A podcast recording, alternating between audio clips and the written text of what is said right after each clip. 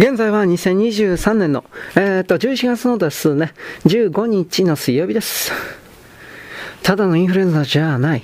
内科副部長の土屋医師は解熱発汗剤を患者に注射しながら、お題目のように心の中で繰り返した決してただのインフルエンザじゃない。もっと他に原因があるんじゃないだろうか。患者は一応に39度から40度近い高熱を出していた。この高熱が今度のチベット数の大きな特徴だ。症状は劇的であって、鼻風邪をひいた程度の重苦しい感じから、突如として40度近い高熱を発して、それが2週間以上も続いて、この症状を呈した者ほとんどが重篤の状態になる。しかもワクチン力化が低いため、ワクチン接種者でもあまり変わらぬ症状を示すものは少なくなかった。中には再感染で死亡した者もいるのだ。嘔吐、下痢、脳膜炎、脳膜炎用症状、虚脱、痙攣、肺炎、そして心臓衰弱からの心筋梗塞。この心臓をやられて一頃になるという患者が猛烈に多いのも今度のチベット風邪の特徴の一つであり、しかも極めて重大な特徴になりつつある。死亡患者の中で心臓麻痺によるもののパーセンテージが70度近いカーブで上昇しつつある。この病院でもそうだが、厚生省の全国統計でもそうだ。この風邪にはどこかおかしいところがある。今まで何回も体験したインフルエンザの流行とどこか違った現象が流行層に現れている。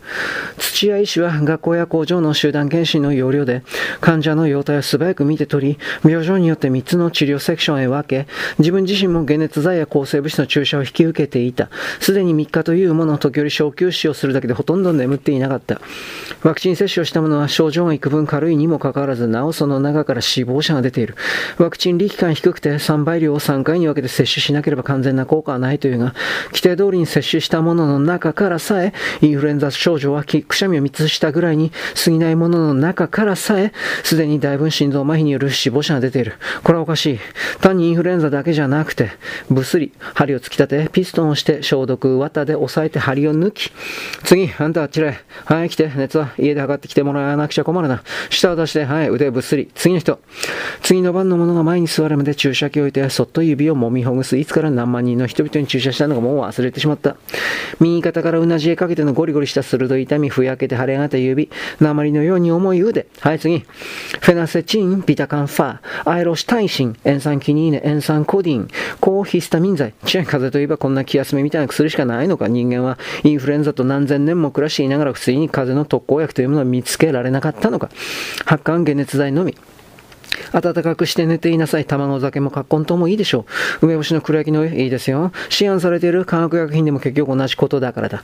ウイルス性疾患に特効薬はない。今まで見つけられたものはたった一つ。1962年にカウフマンが見つけた5用土、2デオキシュリンジーンだけ。それもヘルペスウイルス性角膜炎だけしか効かない。拡散合成阻害剤はこの他にもいくつか試作されたが、どれも失敗に終わった。なんということだ。60年でも終わりになろうというのに5万とあるウイルス性疾患の特効薬はただ一つだけ。それもヘルペス性角膜炎という大して重要でない病気に効くものだけしか発見されていないとは。すみません。ワクチン接種はこれで終わります。ワクチンが切れたんで、あとは3日後でないと入りません。すみません。遠くの方でセリンが声を枯らして怒鳴っている。誰か待っていたものの中で怒鳴り返している者がいる。ワクチンは足らない。製造能力が知れているのに患者が多すぎる。おまけに世界的な火星、鶏ペスト大流行で、卵は大打撃を受け、どの大学や研究所でも、ワクチン製造は組織培養に切り替えているが、量産体制が一応整ったものの、通常の3倍もの量を必要として、しかも大して効果がないとすれば、はい、次。次の患者は口の周りにブツブツと赤い発疹が出ている。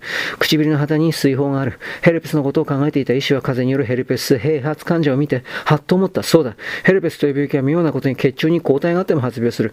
普通の病気と全く逆なのだ。とすると、インフルエンザにもワクチンによって血中抗体を作っても役に立たないものが、先生、この子大丈夫でしょうか？青ざめて自分自身もかなり熱のあるらしい若い母親がぐったりと土系色の顔をして目をつぶっている4つぐらいの女の子を差し出す。ちょっとその子の顔に手を当てて遺書ぎょっとする。燃えるようだ。いつから？夕べまで説教していたんですが、今朝から急にぐったりとして、脈く早く弱く呼吸、早く早く弱くラッセロン、喉の弱々しくヒューヒューなる。時々手足や唇がビークビーク震える。病室へ。医師は後へ叫ぶ。高田君、すぐにたった今見てくれるように手が離せないじゃあ君と君がついていって指示を受けて、一刻を争う。クループ性肺炎だ。心臓も弱ってる。ビタカンを。大丈夫でしょうか？母親はおろおろ声だ。もっと早く連れてこなくちゃ。つい医師は言ってしまう。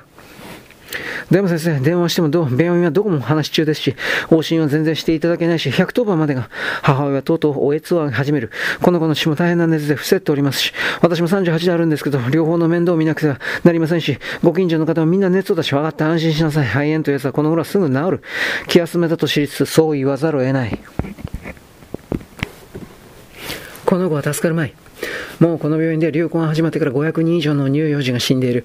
産科病連では新生児の死産、出産後の死亡がやたら増えつつある。一体どうしろと言うんだ医者だって神様じゃない。次の人、はい、腕を出して。針を突き立てようとした時、突然手がどうしようもないほど震え出し、引っ込めようとしたが間に合わず、ぐさっと深く針を刺してしまう。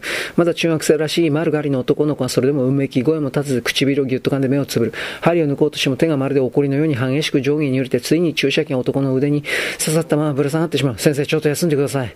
後ろのインターンが見つけて肩に手をかける。彼は武将髭は伸び放題真っ青な鉄や続きの顔にはギラギラ油が浮かんで、目の周りに殴られたような熊をこさえてる。頼む。土屋氏は立ち上がった。診察できるね。ええ、先生ほど早くはできませんが、やっと立ち上がると背骨と腰がめいきめい音を立てるようだ。手の震えはますます激しくなって右肩の陣痛は後頭部をぶん殴られたようだ。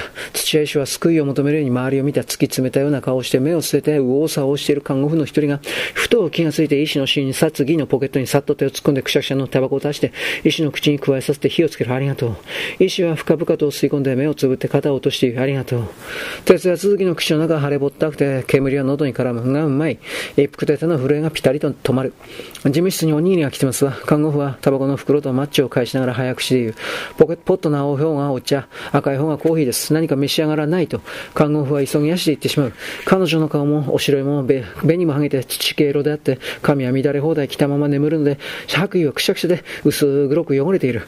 立ち詰め、歩き詰めで、むくんだし、彼女たちもぶっ倒れそうなので、まるで戦争だ。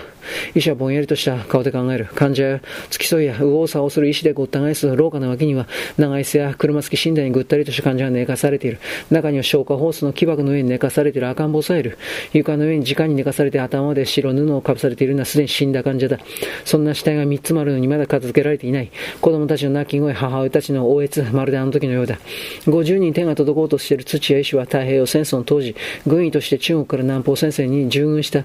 日配足で屋根を拭いた野戦病院、一線とあるごとに運び込まれてくる汗と泥と血と粘膜、粘液にまみれた兵隊たち。雨、蚊とハエ、アメーバ赤痢、伝染病、可能した傷口や生きている人間の目、粘膜や口の端にまでうごめくウジ虫、マラリアの高熱に苛まれるうめき声、叫び泣き声、上ごと戦闘機の機銃奏者。土屋医師は19年末に負傷して内地総監、20年には内地勤務、そして広島で、あの時よりもまだましだ。だけどああならないとは。小学校の雨天体操場の中にぎっしりと並んだ焼けただれた反乱の人々、皮むけ地の匂いと海の匂い、弱々しい泣き声、叫び声、半身の皮がベロリと向けてまた生きていた赤ん坊、衣服に火がついて先が茶色に焼け縮れた若い娘の血も、乳房に針のように突き刺さったガラスの破片、新薬の硬派は大して役にも立たずに、なんでこった。医師は事務室の戸口で太い弱々しく心の底でつぶやく。俺の一生とやつはきっと血と海と悪性のエアミと患者のうめきの中で終わるに違いない。疲れが突然黒い大コウモリのように頭蓋の中に翼を広げて一瞬意識が遠ざかる。この30年間に出会った無数の修羅場がその一瞬の間に一遍に浮かんでくる。意識が捉えたのは鶴見の大列車事故だけだった。あの時土屋医師は品川の自宅付近のバーにいた。テレビの臨時のニュースで事故をしてその場からすぐ往診カバンを持って現場に駆けつけた。頼まれもしないのに司法から事故を聞いて駆けつけて無料で黙々と働いたたくさんの医師たち。警察の協力要請のある前に看護婦から家族まで引き連れて負傷者の手当と収容に駆けつけた町の会議を医たち。土屋医師はふと病気や死と戦う者たちの連帯を考えた。そうだ、こいつはやっぱり戦いだ。キリのない果てしない戦い。ここ軽病院だけではなくて、今日本中のありとあらゆる病院で同じ戦いが医師たちの手によって戦われているのだ。土屋医師と同じように不眠不況で食事をとる暇もなく疲労困憊して自分がぶっ倒れそうになりながら、いや、日本だけではなく世界中で。土屋医師は目をつぶって荒い息をしながら自分たちの仲間の戦力を思い浮かべようとした。現在日本中の開業医の数は12万人。たった12万人。1億の人口に足るま。1億の人口に対してわずか12万人、その他病院勤務、インターン看護婦を合わせても30万人になる前、病院ベッド数は約100万、患者は30人にベッド1つ、それにインフルエンザの患者ばかりではなくて他の病気の患者はうんといるから少なすぎるな。と土屋医師は考えた？一体医者の数ってどのくらいあったらいいんだろう？1億の人間が全部医者になるわけにいく前、普段は暇で食えない医師まで出てくるが一旦こういう大流行になると全く少なすぎるのだ。医療体験をもう少し考え直さないと。疲労が突然黒い氷のような手で心臓につかみかかる土屋医師はぎゅっと前をしかめてそれに耐えた。入ってお茶でも飲みませんか呼吸器官の田辺がドアのところで声をかける。ありがとう。医師はやっとのことで答えた。そうしよう。医師たちの控室は患者の寝室に当てられて、地下の食堂まで臨時病室になってしまったので、休憩には狭苦しい事務室の一角を使うほかなかった。金網の顔に縁のかけて安物の湯飲みが山と積まれて、傷だらけのテーブルの上に大きなアルミの夜間や飲みかけの湯飲みがごちゃごちゃと置かれていた。大きな握り飯の皿が二つ一つ、ほとんど空になっている。ここまでよろしく。ごきげんよう。